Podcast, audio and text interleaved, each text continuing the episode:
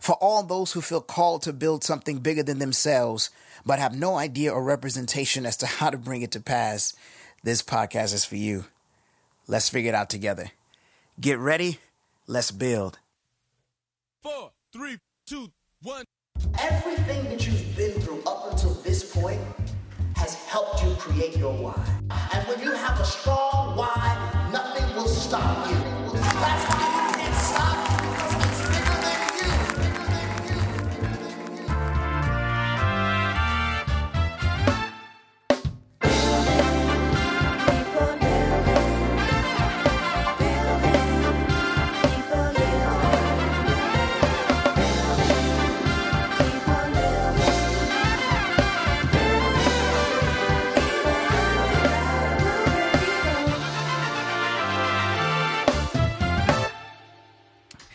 What's up, fam? Welcome to the Building Without a Blueprint uh, podcast. Listen, uh, as y'all already know, I am grateful to God for life and love, and I am grateful to to you for listening. I'm sorry. Um, I'm I'm laughing because I have a special guest with me who I'll introduce in a moment, who's already making me laugh. Like I can't be. You have to wait a moment before you introduce me. Can I please do the intro? Sorry, first? do the intro. Do the intro. Thank bad, you. Go ahead. Thank go you ahead. so just- much. I felt some type of way. Okay, so, so, so quickly. First of all, happy happy New Year if you're listening. Uh, we are recording this on January 2nd. You will probably hear this about a week from now. Um, and just happy New Year. I don't know about you, but I am so glad to be on the other side of 2020 which is what we're going to talk about today. But hey, I hope y'all had a Merry Christmas, even if it was different from your regular traditions and different from what usually goes on. I really hope that you uh, had a Merry Christmas, that you celebrated what I believe is the true reason for the season for me, um, which is the power of Jesus Christ, of the concept that um, that God, that the divine uh, became flesh, that became incarnated and lived our experience. I think that is so huge. And uh, maybe I'll do a whole episode on that someday. But anyway, uh, and then with that, this season is also about love. It's also about giving and about sharing and about thinking about what is important in life. So I hope y'all had a good holiday season. I hope you got something cool for Christmas. We'll, we'll probably talk about that at some point. But yo, I don't want to waste no time because hey, this year at the podcast, I I want you to hold me accountable because Hold him um, accountable. I have a huge goal. I want to release at least 30 episodes this year. Woo! Yeah. Um, the big dream would be to release an episode a week. And I'm not even gonna call it a dream, it's the goal.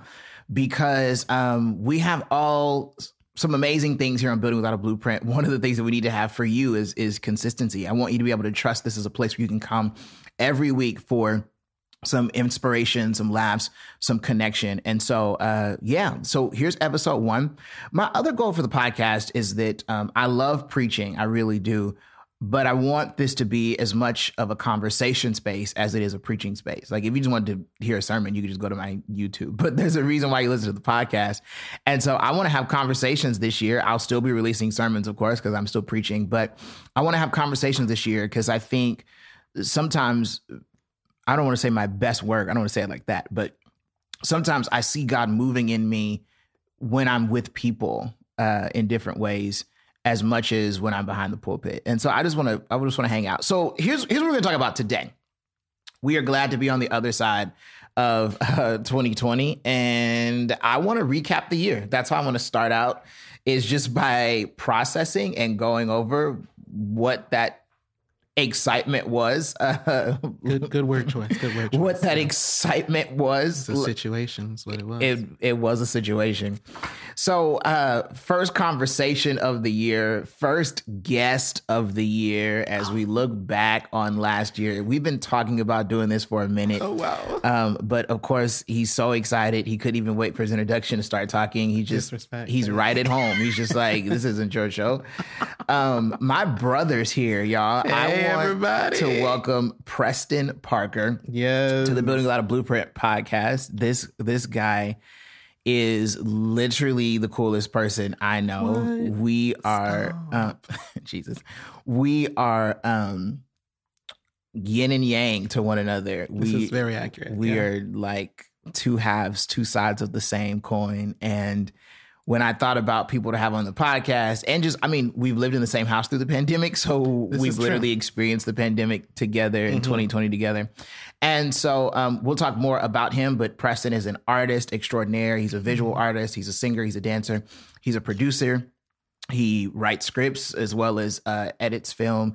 He is brilliant. He draws. Um, he's a fashion designer. Like there, there's not much in the arts that he doesn't do.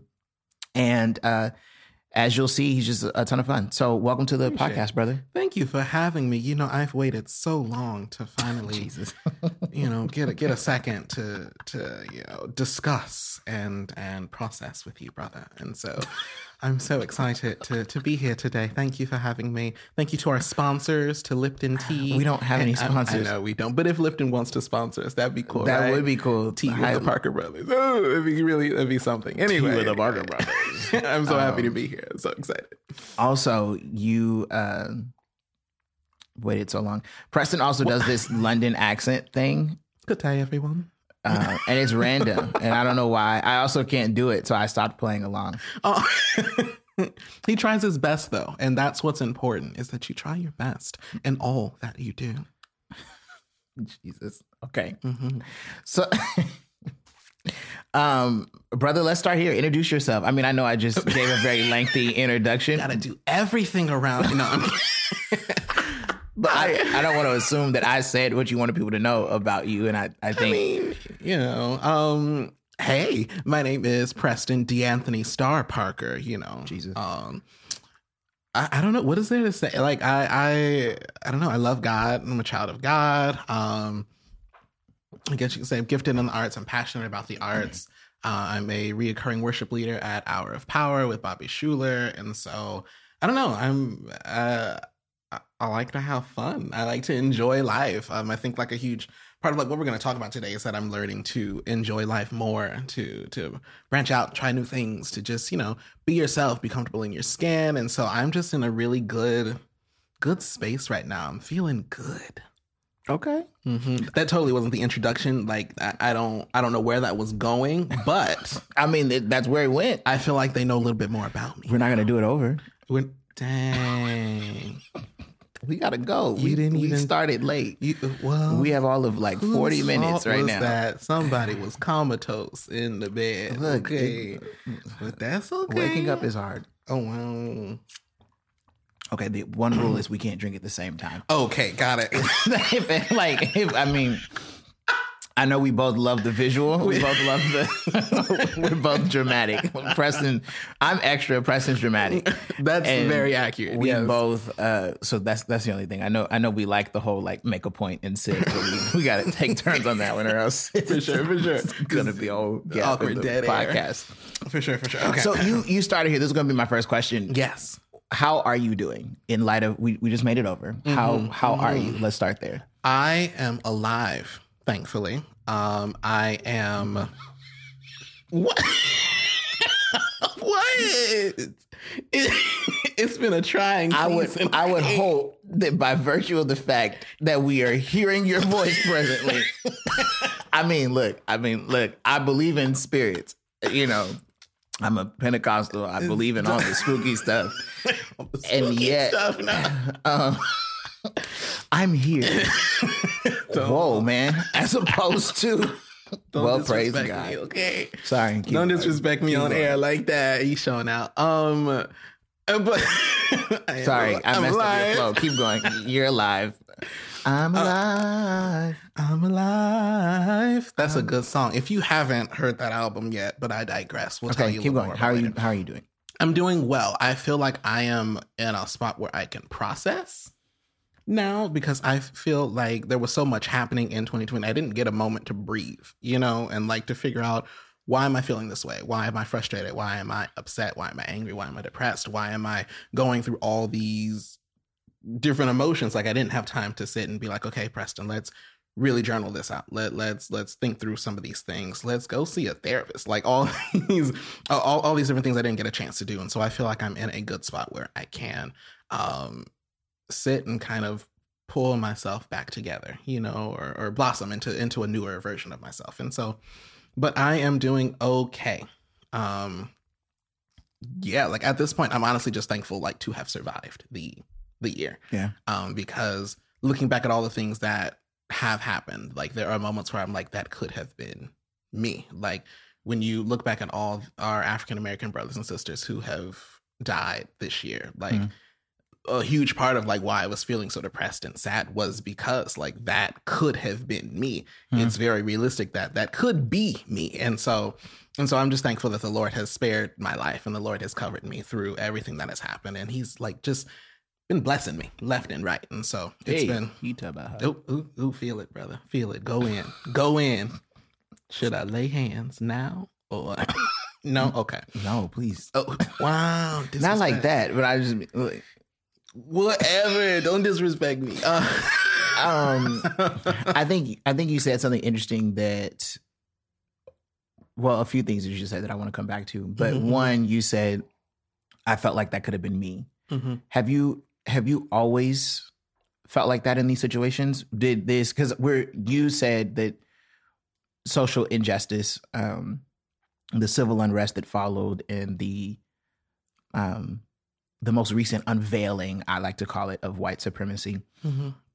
um, really really hit you, and and it hit me for different different reasons as well. But was this the first time that this hit you? Has this hit you before? What what was different about this time that made it hit so hard? Um.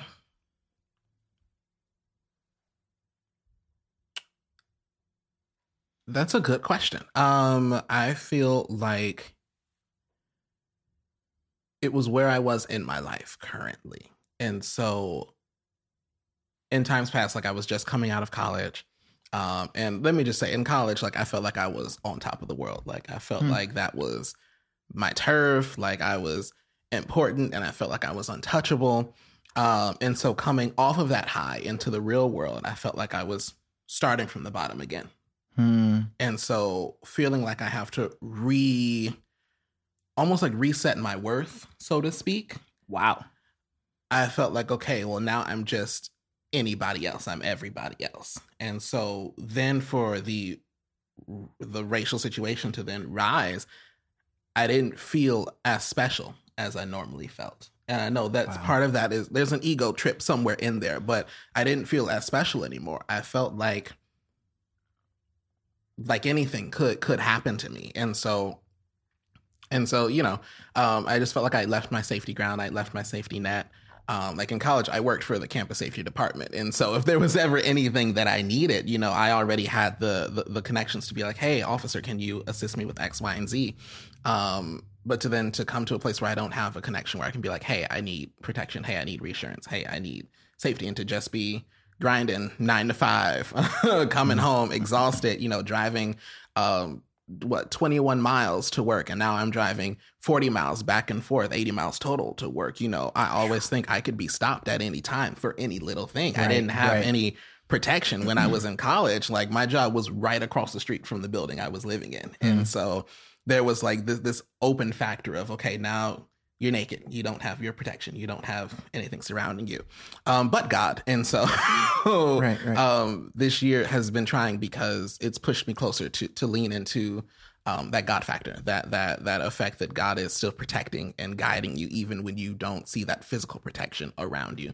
Um, but but this year, um, but yeah, I, I would say that was why it hadn't hit me before because I felt like I was had that protection, like I was on top of the world, and I could also use, you know, I'm just a kid excuse, but Sure, even then, sure. like even then, like they're taking out our, our young our young brothers and sisters as well, and so Right. That was gonna be my response. I was like, so are they. Mhm. Right. Like Mhm. in in those situations. You said something I think was crazy was that after college you felt like you were resetting your worth again. Um mhm. I think that's huge because I I wonder even that language I think is so dope because there are people who are probably experiencing that in one way or another. Like when life changes out of the place where you had just felt comfortable or just sort of mastered life and felt like okay I'm I'm in this Mhm. space where I get it. Now all of a sudden here comes here comes the shakeup yeah, and the shakeup is not just like oh i need to find a job or i need to you know put everything i just learned in college to use like there's literally a period where you say dang i felt like i really knew who i was there and I felt mm-hmm. safe there and I had I had mm-hmm. a, a system there and I had power there and I had a community there and all of those things made me feel like I, I was worthy. And I and I wonder to what extent a lot of people felt like they had to reset their worth last year because they lost something. Like for you, it was college, which obviously happened pre-pandemic, like that mm-hmm. you graduated. But I think, you know, does that happen when somebody lost their job or their business or when somebody, you know, has to move back in with their family? I mean, we was all living together pre-pandemic. We was all looking at one another. That was just, you know, Mm-hmm, we've been, what a beautiful, you know, situation. Our house looks great right now also It does. too, you know. It's just it's such a beautiful place to create content now because our mother and father have done such a fantastic job. Indeed, they have. Um, but if there's a there's a there's a resetting that I feel like everyone had to do, but it, it wasn't just a life reset. It was, hey, who am I in light of these things being taken? Like when I, you know, I for me, um, with with work, working at Disney, Disney is such a, a family. Like it you you really do you're spending so much time with with these small groups of people and and it's so intense the work that we do and you know i i just thought about it the the other day that in in light of just work being what it is and parks being closed and whatnot I, there there are certain of my Disney family members who I haven't seen for like nine months, right? Hmm. And that that those things when you lose community, when you lose whatever that might be, that is a resetting of your worth. And I think it that therein is sort of the gift or one of the hmm, gifts is, is weird language about 2020 i'll say one of the opportunities of 2020 for us to redefine what our worth was based on in light of losing these things that gave us that sense of safety Yeah. um, I want to remind me to come back to campus safety because I think in light of the social justice conversation, I want to come back to that. but sure. how how have you reset your worth? And then I'll, I'll talk about because I've been on a similar journey. This definitely did the same thing for me. But did man, that's just brilliant. How did you reset your your worth in light of all this? resetting my worth i think was congruent with um the relationship i had with myself and so self-care has been a huge part of knowing my worth and understanding my worth how do i treat myself how do i treat my body how do i um ju- just how do, how do i give back to myself to to I think more so it comes from self love. That's where that's what I'm getting at. Is self is self love, um, and so self love and self worth I think are tied to each other. And so I've started just taking days where I rest. Um, started saying no to things like I'm not going to overwork myself this year. Um, I've been um, know, just finding things, to, uh, shopping, I, I guess. Online shopping has been my uh, one mode of self care. Um, Yeah, you you. I, Uh, I get a couple packages. I, I, I can I, I can name a couple other things you do for self care. I mean, I you know, so I've started a hair care journey. Is that what you want to call it? Yeah, it's a journey. It's not an obsession. Wow, don't No, disrespect no, no. It's, me. I'm, it's no disrespect. No, really. I'm just I'm asking for clarity so that they under. I think language is important. Fascinating. Lang- fascinating. language is important. Mm. You bought a hair steamer. I uh, so okay. So on the daily, what what had happened was I started learning, you know, that there aren't a lot of black hair care icons for men.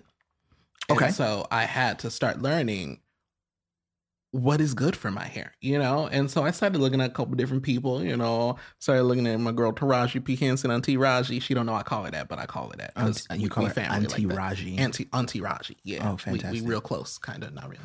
And so um I started, you know, learning about hair care. And so I had scalp scrubs and and scalp conditioners and serums and a whole bunch of new, you know, shampoos and stuff because I learned like our hair is as as amazing as it is. Like it's delicate, like it's complex. Like, you know, It's not delicate. like- don't disrespect. What are you anyway? there was no disrespect there at all. You you put Okay. passion behind the word delicate, and I put passion with you. oh, that was passion. right. Got it.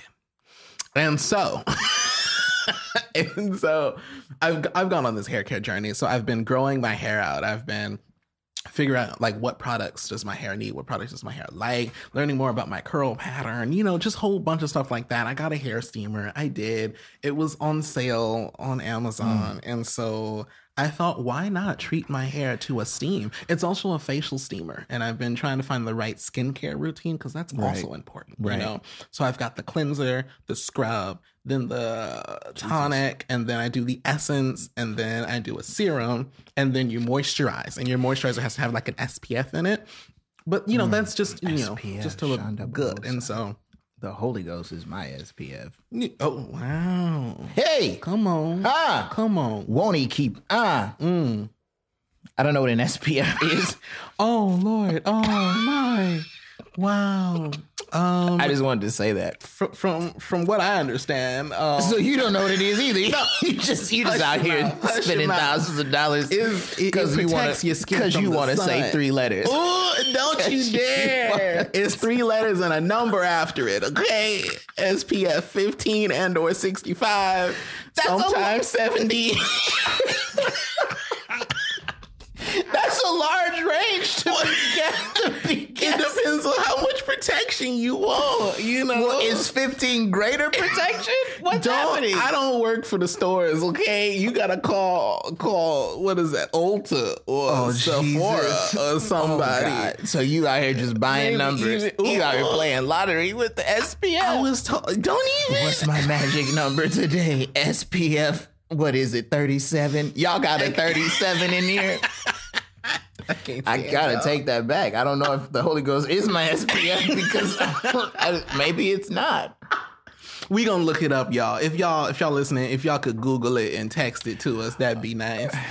Jesus. we, we, if the, if that was your major somehow, I don't know what major that would be. That involves SPF, like um, dermatology, Right? Yeah, Right? If you're a dermatologist out there, we would love to hear from you. No, on the real though, I do want a dermatologist. I will say that. Like I'm I'm big on if I if something's important but I don't understand it, I just mm-hmm. hire somebody to help me think through it. Oh, like wow. That's what I did with my finances. Like I, I'm I'm not incredible with money. So I'm sorry. Wait, hired you guy. hired someone to help you with your finances, but you didn't come back and help me.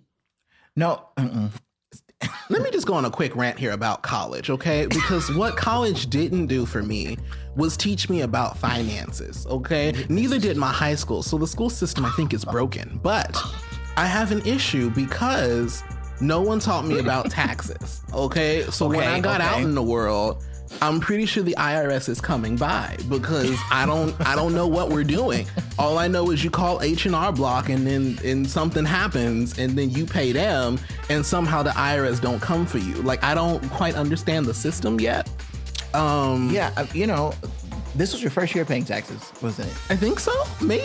I see. I don't know how this works. I really don't. and Sweet so Jesus. you would think if you paid all this money to go to a private college, they would at least teach you how to survive. But they didn't teach me nothing. You know, they didn't teach me about rent and or property. Like there's just a lot of lot of basics in the real world that were not covered.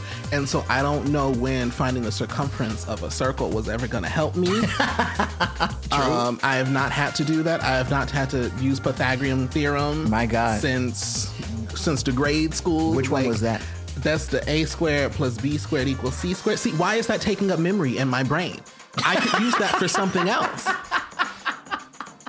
Like I feel very disrespected by the educational system. Yes. Now, if we had a class that was like, like a, like a, like a, like it was taught by you know member of the community. Okay, it was like a, like a, a, a black people class. I would take that.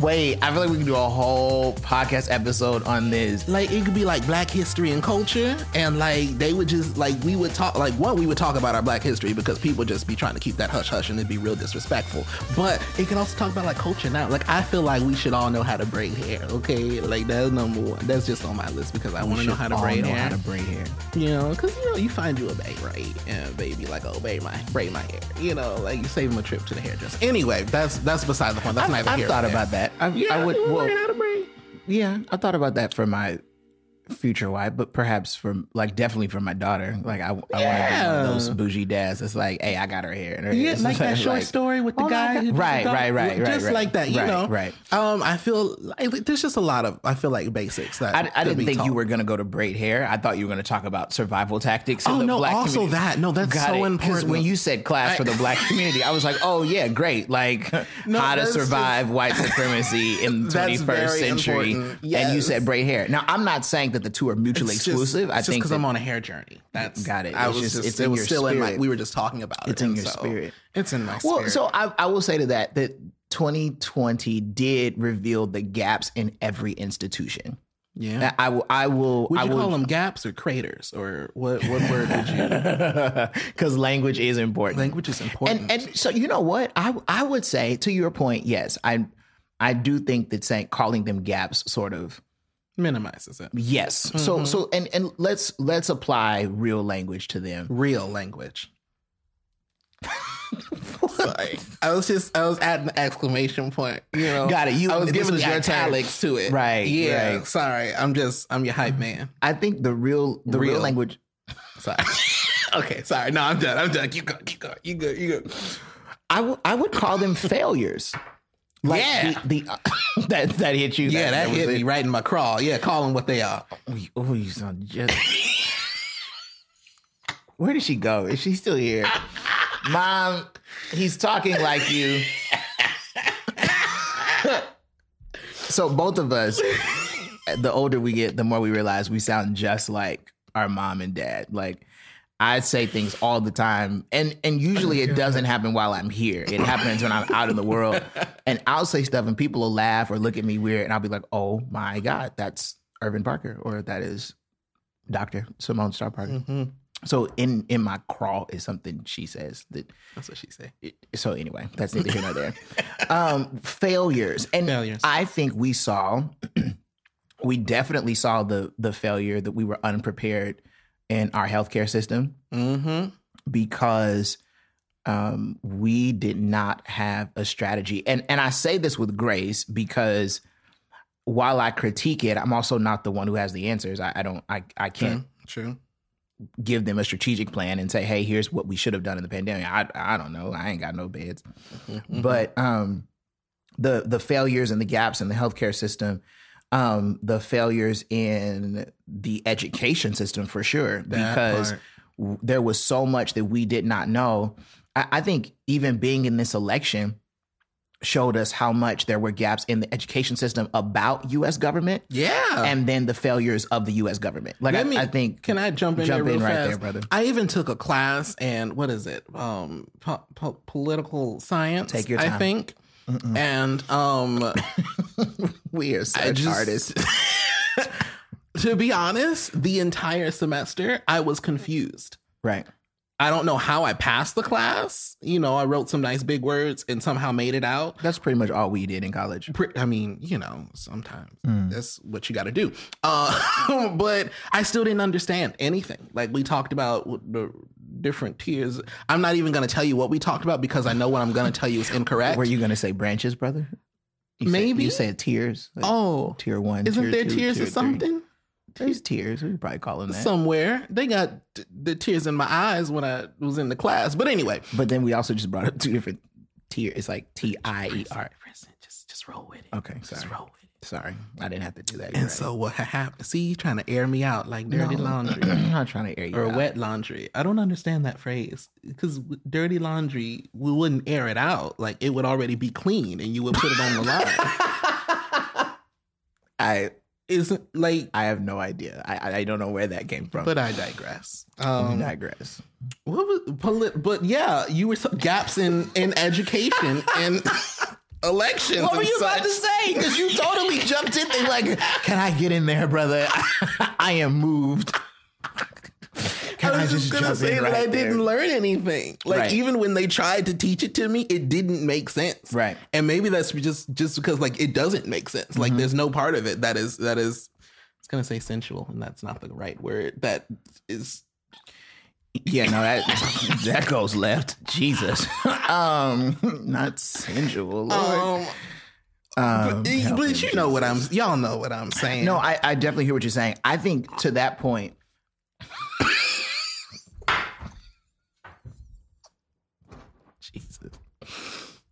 Sorry, I didn't think that slurp was gonna be. Jesus, who drinks tea through a honey straw anyway? Once the honey gets in there, the thing is done.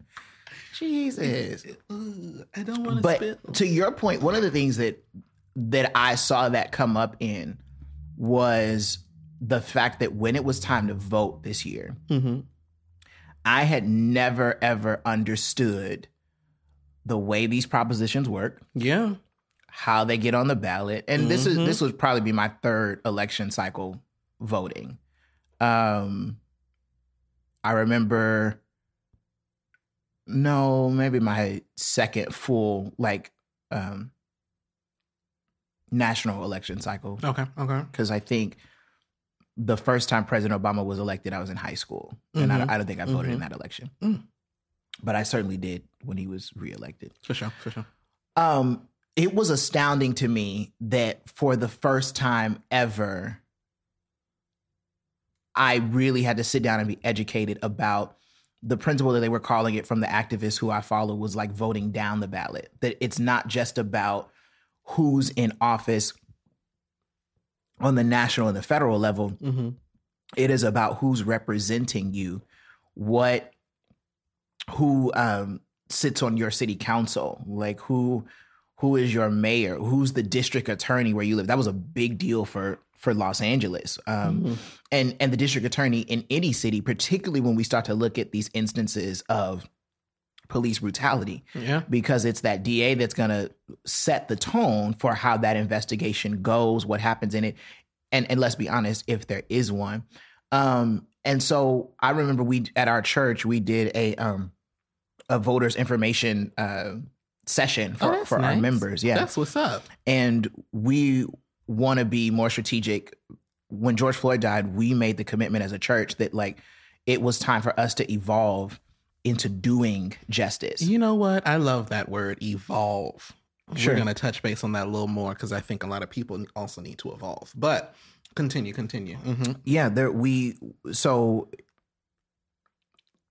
yeah i want to touch the gaps first and then we can come back to social justice but Failures. craters failures yes um and so voting down the ballot i think one of the things is 2020 taught us how do we build when systems fail Mm-hmm.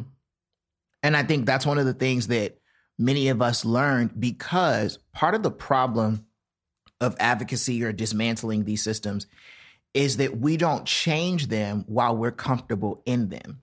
Mm-hmm. And it's possible to know that a thing is broken, but you're still comfortable within it. And so there's never any hyperbolic change, there's never any major change. Mm-hmm. I think one of the greatest places we saw healthy disruption was the church. Because I, I think in some ways, the institution, the way that we were doing church had failed. Mm, yeah. When when we put more priority on celebrity status and and hey, this is what I'm wearing, and we're having this, and, and everybody had a conference and everybody had a this, and we were Mhm. enjoying being seen. And Mhm. um, you know, I think one of the the difficulties we're, we're even living in the Christian influencer world right now. That Mhm. like Christian influencer is a, is a lane by which you can become famous right now, and and and I say that humbly, right? Because some of my platform is being, I think I would, I don't know that I would call myself an influencer yet, but sure. but I'm certainly in that lane. But I think this year we realized that that system, that way of doing church had failed. And I did not realize it until about three months into not being in church. Hmm. And what happened was that a friend of mine um, from from Atlanta, who who I absolutely love and, and cherish, and she said, I was venting to her about Easter and like, man, you know, I feel like we should be being more creative. We should be doing something, you know, for Easter. Like, I, I feel like we're literally gonna have a service where we sing and preach the word, and I just I feel so blah blah blah. mm-hmm. And you know, people aren't here, what whatever, whatever. Mm-hmm. And she said maybe God did this because God doesn't want your Easter pageant this year. Whoever you are, I like you. Yeah. She Mhm. was like, well, I mean, you know what it is. Oh, where? Um, and she was like, maybe God doesn't want your Easter play this year. Maybe God, Mhm. maybe God has never wanted all of that. mm-hmm. And I think that was a, a revelation that our systems that we built, where it was more about the production and proving what kind of production your church could put on. Mm, yeah. like, it was about demonstrating we can make people fall out of the sky. We can have our 1,000 the voice drama choir of it and- all, the right. allure of it all, the and y'all are gonna spectacle. the, the spectacle Mm-hmm. and and I think we're in a place now where, especially in the midst of pandemic, people are like, look, if the church is not really introducing me to God, it has no space or place in my life. Yeah. And and the and we're and people are at a space now where they're like, look, I don't have to stay. I have all these other options for the expanse of my spirituality, mm-hmm. or I can opt to have no spirituality at all. Mm-hmm. And so I think from healthcare to government, I I think being at a place where we were looking to the government to have answers Hmm.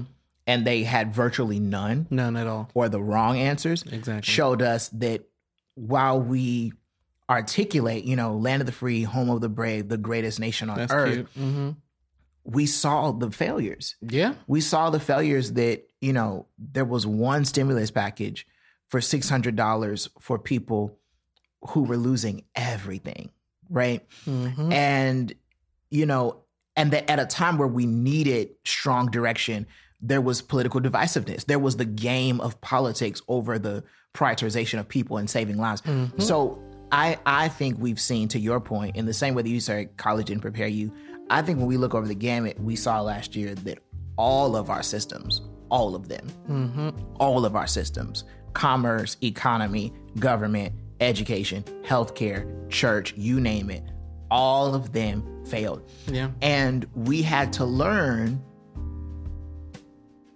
are you built on something that's bigger than your systems? And I think mm. that's why you, what you said about how you came out of your depression was like focusing in on okay, before I had all these systems to make me feel safe. Mm-hmm. I had a job, I had a community, I had mm-hmm. value, people knew who I was, and that's how I felt safe. And when that was removed, I had to tap into I'm built on this and it makes me think this about myself and I will trust and believe in this going forward. So Yep. I think yeah, that was probably one of the greatest revelations of last year. Um, That's what's up. That's was what's up. what do we do when our when our systems fail? L- let's go back to this really quick. You worked for campus safety. I did. Yes. Um, how long did you work for campus safety? Um, two, three years. Two, three years. Do you want to tell me where you went? Or you want to keep that confidential for the sake of? We'll keep it confidential. It. Keep it confidential. Okay. I want to know Mm-hmm. did working in law enforcement in air quotes Mhm. for three years frame the way you look at this conversation around police brutality because you have this unique position Gotcha. Okay. you have worked in law enforcement Mhm. pretty closely with them for that Pretty amount of time. Yeah.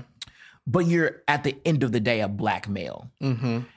And how because i know people who haven't been able to live in both those realities Mm-hmm. like and and uh, tell me if i'm doing too much here but you've been black and blue if i can say that that way Fascinating. Mm, you see you see what i did there my I see god what you're doing. my god Mhm. Uh, listen i'm a moderator at heart Ooh, okay, okay. Um, but just to, and and it might not have i just when you said hey i worked for campus safety something just sparked in me like oh like mhm, typically mhm. people think you're either with the police or you hate them And okay, so Right. yeah, to that point, to that point, I find very fascinating. Um, because there's a lot of this, like you're either on one side or the other. Mhm. But having that experience and knowing people who work in law enforcement, you know that not every officer is bad. Mhm. However, as a black male, culturally understanding my place in the world as a black male, yeah there is still a fear every single time you encounter law Mm-hmm. enforcement because you never know what personality you're going to get. right And so leaving campus safety, well, while in campus safety, I always knew I could be like, hey, I'm actually the dispatcher. Like I've worked with your dispatchers, I've worked with your officers before, yada, yada, yada. And, you know, I would, it would be all right, you know, maybe, possibly. Um, but, but, but without that, um, I, I still keep in mind because some of my closest friends, like their families are, are, are cops and, and work in, in that department. So I, I I know like not all cops are bad. But then I only know about maybe three of those cops that I know for sure aren't bad. wow and so wow wow wow wow there leaves a million other cops out there who I don't know. And so I have to assume that I need to guard myself for your own protection for my own protection. Right. And you know what's so funny? And this is why I still hate that, that I didn't get taught taxes. If my taxpayer dollars are paying you to do your job, You shouldn't be scared doing a job you signed up for and I'm paying you. You shouldn't be allowed to kill me and I'm paying you. Jesus. Wow, right? I'm paying I'm paying into what kills me. So how did that make sense? I owe you annually to kill me. to kill me. And then I'm going to go to jail if I don't pay you. Jesus. So either way, I, either way, there, there's a lot of unfair, unfair. I can't say a couple words, but a couple words insert in there. Use your imagination and insert a couple words from a very strong Preston dictionary. Definitely has the colorful vocabulary. You know, the two of us. you gotta, you gotta stay colorful. Mm. colorful. So one of the things is I hear you saying you're essentially paraphrasing a, a, a James Baldwin quote that I'll send to you. Mm-hmm, James Baldwin says that there are nice cops, but I haven't got the time to figure which figure out which one is nice or not. Yeah, Right. yeah. That for my safety, I don't have that that kind of time. And I think that's an interesting perspective that you said that hey, I've been on the inside. But if we're talking data sample, you're like Mm-hmm. the sample size that I have to prove of those who are not that way. And I think it's hard for people to remember that we are critiquing a a system. And not a person. Right. Right. it, it, it, it's it's the conglomerate. It, it's the group, and it, it's so funny because I don't think people understand. Like, regardless of if that's your father, your cousin, your uncle, who you know is good at heart, who isn't quote unquote racist, like all these different things, I still don't know that because I'm focused on surviving through the day. right. And so it's funny because as I'm driving, like I work in Irvine now, as I'm driving back and forth to Irvine, I'm always praying, God grant me safety, Yeah. God get me back home Yeah. because I never know. I always have someone has to have my location Yeah. just in case I fall off the radar. Somebody knows where I last was. And then on top of that, like I have to remember that I don't look like everybody else in Irvine. Jesus. And so because right. I don't look like everybody else in Irvine, I'm already a target. yeah. And so now they have an excuse to pull me over. Mm-hmm. You know? There's always, and I think I, I do with that a lot. There's always the "What are you doing here?" mentality. That's mm-hmm. always present. It's mm-hmm. always the, it's always like the the you don't belong. And what I've struggled with is the realization, which I think is what hit me last year, Talk to me. um, in processing this was nothing will save you. And I think that is one of the things that led me into such a strong depression, which is the next thing I want us to talk about is how we dealt with mental health last year. Mm-hmm. Um, was the realization like, yo, nothing will save you. Like, and and I think there used to be a time in my life where I believed if I was good enough, non-threatening enough, Mm-hmm. educated enough, Mm-hmm. connected enough that somehow I could be I like that that I wouldn't fall victim Yeah. to this disease that is white supremacy. And and what you learn over time is none of that matters. For a few reasons. Mhm. Number 1, because they ain't to investigate that before they see you. That part. They're not trying to know your whole story. Mm-mm. You use use a nigga around these parts. Yep. Still. Still. And so we don't we don't care that you're a pastor. We don't care. I used to think like my, my name like I work for Disney. I, I'm a pastor. Like Mhm, I mhm. I I help people for for a calling and for a living. I graduated from USC. Mhm. I I know some some well known. You got all the accolades. you got all the connections. Yep. and none of that saves you. And I think Mm-mm. it's such an important realization for us as black men because I also think we stop chasing that stuff in the name of safety. We Yeah. stop chasing that stuff like let me if I if I just get high enough in the system, I will get this sort of I'm exempt card. Like, hey, Hmm. I'm I'm black, but I'm exempt. It's like, nah, bruh. And so I still carry that same fear. And I, I think that that um yeah, it has been a major point of prayer. And that's what hit me. Like Ahmaud Arbery wasn't doing nothing. Like. Breonna Taylor was sleeping. And and mind you, Breonna Taylor is an essential worker. She's a Mhm. nurse for crying out loud. Mhm. Ahmaud Arbery is running. He ain't said nothing. He ain't he the dude is running. Um and so I think there's this false belief that was definitely eradicated for me last year and, and in, in, in the year prior. It's just that nothing will save us. But Can that I just tap in Yeah. on that as well? You said more than one name. And that's something that has always gotten me. Right.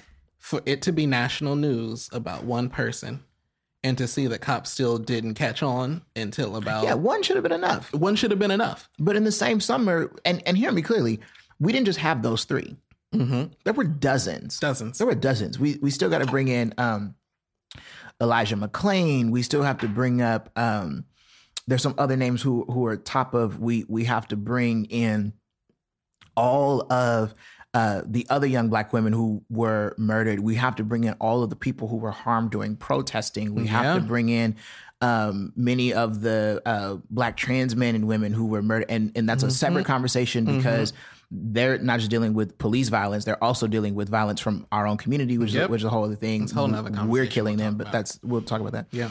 Um, and you're right. It sh- one name should have been enough. One story should have been enough. I remember that that month, Mm-hmm. my projects were gone. This is another thing I learned from last year. Is like I cannot base my life on what I have going on. Yeah. Like I cannot base my identity. The way you describe school is the way I would describe like church, speaking engagements, work, whatever, whatever. And there came a time where like the projects I was doing for the church, we had just finished those. I was furloughed from work, so I wasn't working. Mm-hmm. Most of the speaking engagements I had for the summer were canceled, of course. And I was just sitting like, God, who am I? Throw in some uh throw in um pandemic, pandemic pressures, throw in racial injustice, civil unrest. Mm-hmm. And I hit the hardest depression I've hit in the last. mm, I, I had a strong bout with it in 2018, which is probably like the most major, the last like Hmm. really, really, really strong depressive episode that I've had. But this one hit. And last year taught me like how I deal with those things, depression and, and anxiety. And I will say that at the onset, I did not handle them well. It became the doorway for some old stuff to pop back in my life in terms of coping mechanisms. Hmm. Um, but how did you deal with mental health? Um. So, starting into into 2020, um, I felt all right. Okay, had a full time job. I was excited. You know, working with some really cool people, and then, if I got the order right, it was COVID, then George Floyd, Mm-hmm. and then my position got terminated. Mm. And so, in that time between George Floyd and getting terminated, there were what maybe three people in the company I was working for that all identified as African American or African or of who identified as black. Mhm. And so, um, I it, it was weird because I was learning that you can't trust people to support you Wow. that has to come internally. You have to build your own support system either through faith, through through whatever it is, but Sure. you have to build your own support because through that time all of us were feeling some type of way. We felt weird that in the span of all these things happening and riots taking place, no one from the top came down to check in on the workers to be like, "Hey, I understand that what's happening in the world is insane wow. Let's have a check-in. And it's funny because I was also in the department that should be reaching out, Mhm. but when the department that is supposed to be reaching out is being affected, who is supposed to reach out to them? Wow. Jesus. And so I I was frustrated. Um, I was frustrated with the leadership, so to speak. And so trying to figure out what to do, like I I was just upset. And so then to fast forward a little bit more, um, we get to me getting a phone call. And so I get a phone call and it's, hey, can we talk? Sure. How's it going? And I'm like, you know, working from home, typing away because, you know, we're socially distanced, everybody working from home. And I was told that I was getting terminated because of trying to save money during COVID. Sure. And so when I got terminated, how fast I was terminated scared me. And so within the 10 seconds that I had hung up the phone, I had been locked out of the entire system. Wow. And so computer shut down, like everything I was working on, gone. And so if we remember my college story, like when you leave college, Right. all those things get stripped away from you. You were already you- rebuilding. I was already rebuilding. Yeah. And so in that 10 second frame to have it just Knocked be back to square one. bounce back to square one. And can I tell you, I was so confused that I, I was so whiplashed by it all that when the person who was who was terminating me was talking to me, um, I was like, "I'm sorry, can I call you back?" I was like, I was like, I'm, so, I was like, I don't, I was like, I don't think you understand what what this actually means Mhm. for me. I was like, can I call you back and we can talk specifics at a later time because I don't, I can't even process right now. Like, what am I gonna do for money? The pandemic is hitting. How is Sure. my family? Like, how are we gonna survive, so to speak? And not on top of that, but they killing us out here. So Right, it's like right. there's all these different factors already in my head. Now I don't have steady income, and Right. so I was feeling some type of way. And so for days, I was just sleeping. Like, Hmm. didn't feel like getting up. Didn't want to go outside. Like I was just laying in the bed trying to figure out what what's the next step. And so there were times where I was just okay, I'm just gonna try and start filling out applications again. But then realizing that everything I was filling out applications for I wasn't passionate about. Mm. And so that's a, another struggle. Like when I work, I want to be passionate about what I'm doing, or else what's the point of uh, slaving? Right, right. Pretty much. And so everything was just extremely frustrating for me. Um, so that's when I just started thinking because you know I've had depressive episodes before, and so putting myself back in the focus is is how I try to push and dredge through. It's like, okay, Preston, no, no one's gonna build you up, so now you have to build yourself up. Hmm. This is where you use all the skills you got, whatever college may have taught you, whatever Mhm, you see mhm. uh, online, whatever motivational post you've seen. Let's put those into action Mhm. now. Every day, talk yourself up, look yourself in the mirror. And you know, on top of that, like I had also been eating a lot because you know, Right, right, right. You eat a lot. When I tell you, black has become my favorite color because I look somewhat like how I did in high school. Okay, Right, right, it's- right. it- it- no, that been- that's definitely, and I think we, at some point, the world, we as a culture would have to have that conversation. Like, Mhm. I'm, I'm not gonna say black people in air quotes. I'll just, I'll centralize it. I know for a fact that eating is one coping mechanism Yes. where it's not even not hungry. It is it it and it's unfortunate, but it's the truth. It's it's like another drug. Mhm. It's like another. Hey, I will Mhm. process these carbs and make myself high enough to fall asleep or to not feel to knock out completely, Right, right, sleep right. for more hours, and then wake up eventually and eat some more and go back to sleep. While while we're there, um, because there's two more things we got to talk about before we wrap. Mhm. While we're there, tell the people how this story ends up. Right. There's a particularly with, Yeah. with your with And your job because I. That's why I'm looking at you the way I am. For There's- sure, for sure. I was there in the days leading up, but I also know how this story. hmm Um, so in that time of, of me trying to pick myself up off the floor, um, and trying to kind of also work on my relationship with God, work on my spirituality, um, I had also been interning. Interning, I'd been working for a church in Irvine, and so I'd actually been working there for maybe about two years. I just came up on two years, and so at the beginning of that two year period, I was just stepping in singing every once in a while. And so um, the pastor then liked me, brought me back, said, Hey, I want you to lead a worship song. It's like, hey, cool. And so I was leading worship songs every now and then.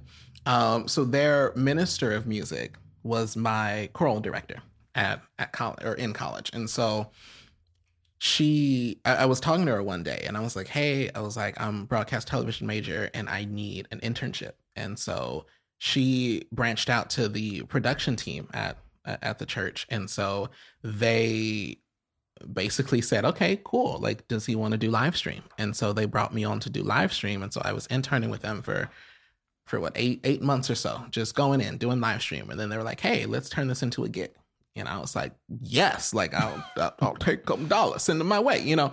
And so i was doing their live stream and that was awesome. And so the way god kind of fixed it to work out for me um was was insane because it was like okay cool you're doing live stream now let's see you on camera. And so not only was i singing but hey i want you to open and close the service speak to the speak to the people and what's so amazing is this is an international ministry and so Yeah. i'm speaking to people all around the world and so Literally, all around the literally world. all around the world and so it was so amazing and, and so fun um and that's the part I love is that it was fun. I enjoyed it. I was passionate about it. Um, and so eventually, uh, my supervisor and I, we we started talking, and he was like, "Hey, um, let's talk about what what your future looks like here." And so we began talking, and he offered me a position to be their associate producer. And so when I tell you, I I was I felt whiplashed again by God. Um, because sometimes like we go into these depressive states and we're moaning and we're groaning and we're sad and we're we're we're trying to cope when God is like I already have something around the corner for you. You just have to make it to the end of the block, you Right, know? right. And so a lot a lot of life is us just like, all right, God, I'm trusting that there is something around this Yeah, corner for like me fielding in the dark around the just corner. Just feeling in the dark just hold my hand and get me to the corner and let me see what you already what you've already placed there for me and so when i tell you it was a blessing when i tell you i'm i'm happy where i am now like to be working full time to, to be working with an amazing team to be working with a ministry in ministry and also the same thing that i had been studying for years for it's it's amazing and so i'm just i'm thankful to god uh, i've I, I've learned a lot, and so before I go into my next depressive state, I will remember God, um, and I feel like Mm. that will save me from a lot of the actions that I fall back into. And so, Jesus. so yeah, he's good. just been blessing left and right, left and right. He's been keeping and holding my hand, and so I want so people I'm in to a good catch that. You said just hold my hand until we get around the corner. Yeah, That's so good. yeah. Preach, Negro. so good. Okay, we need, we have six minutes. What can we add like a couple more on top of that, or you gotta go? Well, like the episode can only be so long. Oh no, we can't keep. We're we're We gotta do No, a look, part two. We yeah, that's fine. You want to come back? I would. Yeah, I'd you, what be you more than doing happy tomorrow to- after church? I have to work. Um, but yeah, so we okay. We have five minutes. I want to talk about this because we had a lot of great moments this year. We had a, we had some cool family moments. There was one period of time, especially when I was on um, furlough, where we started instituting Sunday dinners again, and we were back around this table. I thought that was really cool. That was nice. Um, our parents did some amazing projects, some of which we got to put our input on. Um, Mm-hmm. Some of them our dad didn't care. He was just like, "This is what I want. This is what it's gonna be." but be like that um, sometimes. There was a lot of good things I, I felt like that happened that that brought us together as a family. Like for the first time, life had stopped all of us for a few months. Mm-hmm. Um, and back when all back when life was good, we were all in four different directions. Like there would be times, and you know, Yeah. this is nobody's fault. This is more so my fault than anybody else. I I could go like two days and I live here without like seeing everybody just because of how. And I'm not Yeah, saying that's be a, gone. it's not a good thing. I'm not celebrating that. We but- didn't know. We thought he would skip the country. Okay. one of the hardest parts of this year, which I think you know where I'm going with this, but it you don't. But it brought. I feel like it brought us closer together than I feel like we've ever oh been. no! Oh, I know, I know, but just my and handkerchief ready. we don't have to talk about it for long. But I, but I do want to unpack that because to Yeah. me, that was the moment where I felt closest to you. yeah. No. Same. Like, Same. and you know, we've had moments before, certainly mm-hmm. Some nice Um, moments and there. wildly different from the moments we had growing up. Lee was bad as hell. Okay. Lee was fighting. He threw me into so many doors. The reason I don't have a closet door today is because you threw me into my closet door. Don't tell and it broke people off that. Right now, they We know me young, as preacher okay? Princeton from Building Without a Blueprint. And Yeah, you we know, used to people fight. grow. It was ba- people have evolved. but he used to throw me into doors. Okay. We used to fight. We, We were so we were so different, and we didn't understand how to process that difference. we No, used to get and we can unpack nerves. that in a whole nother episode think we because there was a I think lot that of would be hidden things that we didn't know that we felt. Right, right, until right. we got you know. We should. We'll do a whole other episode on like what that was like growing up. That That's would, part that three. be cool. Mm-hmm. You I got a series here, y'all. You just invited yourself back for two more episodes. Bet. you got to market yourself wherever y'all. Okay so we we have come from that. I felt like the tide began to change when i was when i left for college. Mm-hmm. I, mm-hmm. for me and you we'll unpack this in the episode where we talk about that mm-hmm, but mm-hmm. but what happened this year i felt like we Dear God. became parker brothers Yeah. for real. Like we were cemented. So i'm unfortunately this past year our dog suddenly passed away. And Um, I was at church and I got I called my mom because it was the night that the Lakers were in a playoff game. Can, I, I can, was can at- we go back? Can I go back to the first part of the story? You Okay, your part no, my part. go ahead, go ahead. go Okay, ahead. okay. So I was in my room. No Preston. Just remember, room. we got like five minutes. Oh my God. Okay. I was in my room. And so my mother, all of a sudden, you know, my mom makes sounds. And so she yelled. And I was just like, you know, she yells every now and then. She probably watching something on television. But when she yelled, she was like, Press, come here, come here. And so when I ran out of my room, I went to see that our dog was seizing. And so I was like, oh God. So mom was like, what do we do? What do we do? I said, we got to get her to the emergency room. You got to get her to the emergency room. And it was like the whole left side of her body. She couldn't control it. It was just spazzing up and down. And so we get her bag, we we put her in the car, and so my mom drives because I don't remember where the place is, but my mom drives. I was like, "Take her, go, I'll meet you there." So I hop in the car behind her, and I'm trailing her, and we're driving like Bonnie and Clyde down the freeway trying to get to this emergency room. So I'm calling the place, and I'm like, "Hey, Princess Little, we've been there before." And they're like, "I was like, she's seizing. We don't know what to do." They're like, "We're having a stretcher sent out. Like, we'll meet you in the front." We get there. Um, we get there and they take her in there and they like bring her down. They they she stops seizing. They, you know, get her stable and they're basically like she's to be on medication for the rest of her life. And so they were like it's weird because normally they seize when they're younger, but little was like 10, 11 years old. And so they were like it's weird because they normally don't seize when they're this age. And so my mom was like, "Well, I fed her a grape. Like could that have could that have affected anything? And so we not knowing like grapes were poisonous to dogs. So my mom was worried, like, what what does that do? So the doctors basically were like, we have to run blood tests. And so my mom was like, Yeah, let's run the blood test to to see what's causing. And so and so we find in the blood test or blood test, and they did like an ultrasound that my dog's liver was 10 times bigger than what it should be. And so we thought she was just eating good, but no, she there was something happening in her body. And so they said that it most likely was cancerous masses that had grown on on her liver. And so um and and so mom had after she received that news i had drove driven home. I think i was just made it home and princeton was at the church. And so my mom had received this news by herself because lady said it was going to be five hours before they knew anything or a couple hours till, till they knew anything. So i left princeton left or princeton wasn't there yet. And so mom No, I was there. you was there. Yeah, came was there. I was there Sorry, when okay, she cool, was in there getting the the seizure. This- mhm, Okay, mhm. but in that moment when we had that news, Mhm. we we came back because I had been there when they said they had got her stable. I said, okay, she's gonna come out. Let me go home and get stuff ready. And go get food on the way. I came back. That's when mom told us that they had come back after the blood test to say the full extent of what it was. Yeah. Um, you know, I think the other the hard part about this is that um we then had to make a decision Mhm. and that's what made that night hard Mhm. which you had to make a decision do you take her home knowing that She would there's probably cancer and she Mhm. might pass at home And said she would pass through the Um, night. She probably wouldn't make it unless she was.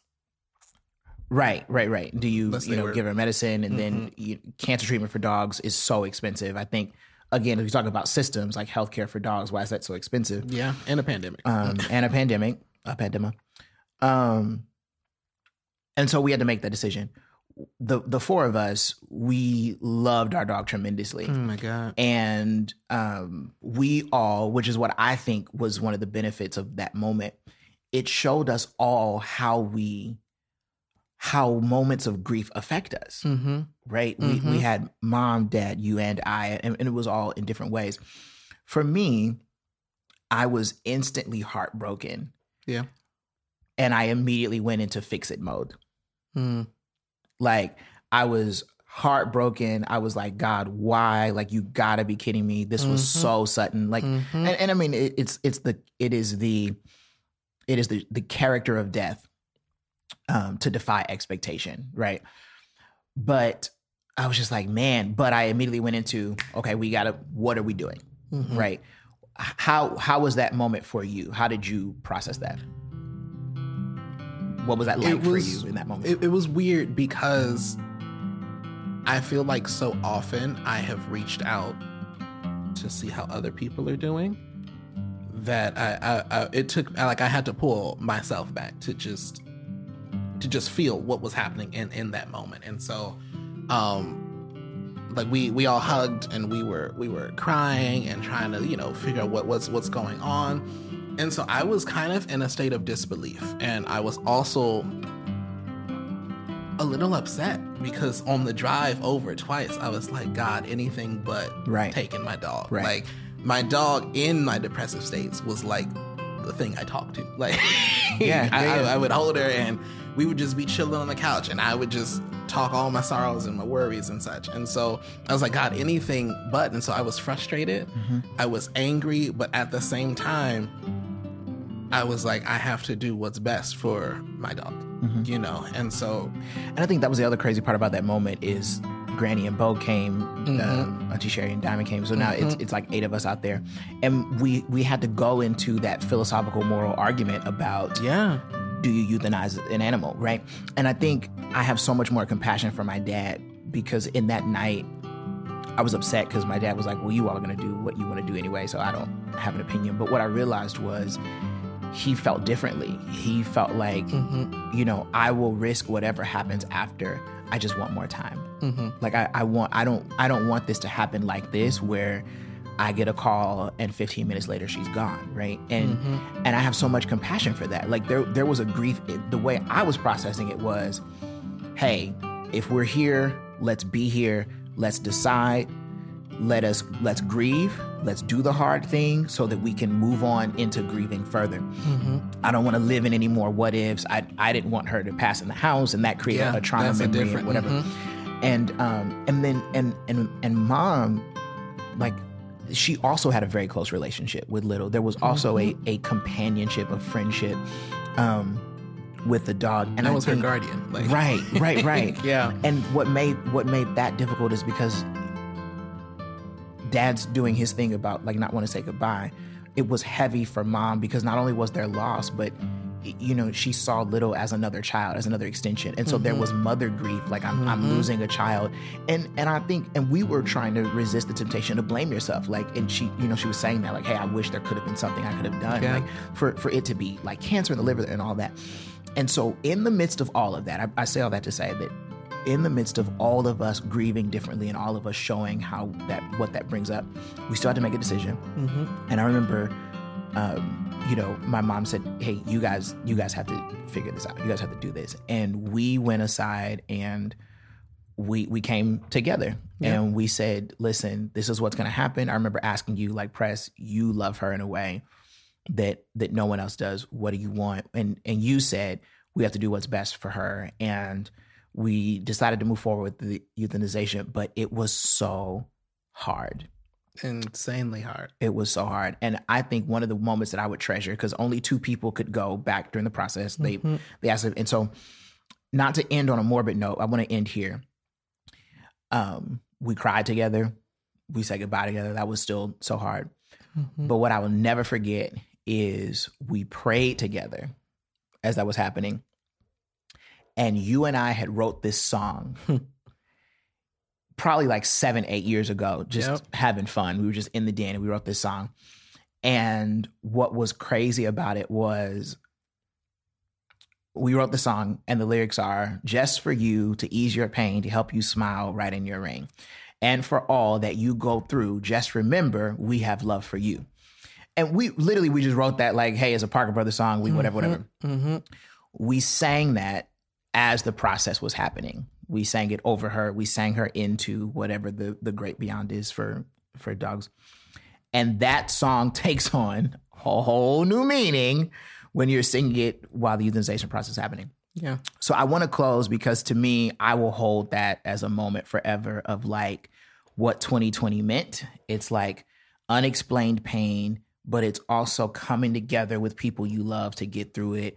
It's making hard choices. It's yeah. seeing the beauty. It's knowing that even if God doesn't prevent it, God will get you through it. Mm-hmm. It's finding things that didn't have meaning before that all of a sudden make things beautiful. It's praying through it. It's letting yourself feel and it's mm-hmm. rebuilding. And that that to me, that moment still hmm. represents 2020 to me. And I and and whenever I start to well up with emotion, you know, just remembering that, I sing the song and it sort of mm. pulls me back into hey like it also makes me cry more because it's sort but yeah. i want to sing it because to me, I want to leave the listeners with that. That in the same way we sang that in that moment, we want to sing it over you. Oh, wow. That this is this is 2020, right? It's Like this is this is just for you. We're gonna sing a song from the Parker Brothers. This has been mm-hmm. Preston Parker. we ain't rehearsed, so y'all Parker. be easy, okay? We haven't, yeah, we haven't rehearsed.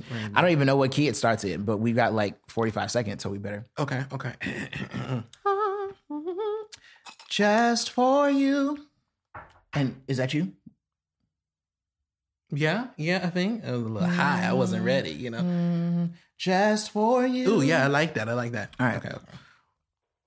Just for you. Was I on was I on top? Yeah, yeah, yeah, yeah, yeah. Just for you. Just for you. Mm-hmm. Yeah, is that the harmony you want to go with? Yeah. Okay. Mm-hmm. Just for you to ease your pain, to help you smile right in your rain, and for all that you go through, just remember something. We have love for you. Oh. We have love for you.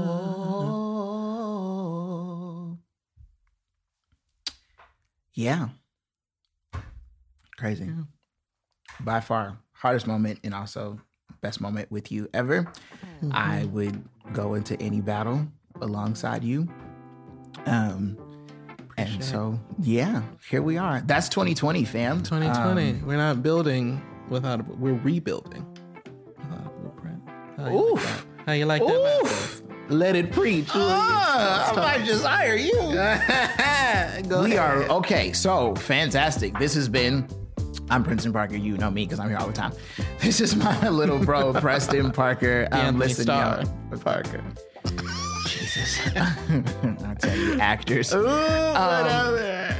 Thank y'all so much. These are also our baby pictures right behind us. Take a look. Y'all can, oh well, if they listening, they can't really see. Oh, but if you're this watching, is so cool. We're actually sitting in front of our baby pictures. So the one directly behind Press is Press, the one directly behind me Thank y'all so much for listening. Um, hey, share this with someone. like, Um, share, comment, subscribe. Thank you. okay? That's the we want you to view us daily. Wait, is it daily or weekly? No, it's not Is it monthly? Bi-weekly? we want it to be Biannual? Biannual It summer sale? bi- What? Bye, y'all. Listen, as I say all the time, uh, thanks so much for hanging with us. Uh, new episodes coming soon. Woo, Uh, love part y'all two, three, so four, much. five. And listen, whatever your 2020 holds, my prayer for you in 2021 is that you will continue to rebuild with the grace of God on your life. Listen, the times may not change. It may not be different this year, but you will be. And that is the hope that we have. I love you so much. We love you. Uh, thank you for tuning in today. And as I say all the time, All the time. What'd you say, brother? with God. Don't let me. Let me. I'm sorry, I, me I haven't heard it. I, I don't know what you say all the So you time. mean to tell me you've never listened to an episode of the podcast? no, I don't know which line you're referring to. Is the what way I'm I saying. end every single episode. Well, sometimes I cut it off before you before you hit the last you never listen. Don't even. You don't even know. I be here when you record it, and then I got things, so I leave before you. Fin- Just say the line so I know. with God as your foundation. God is your foundation, and purpose as your motivation. and purpose as your motivation. Keep building family. Keep building family. We love you.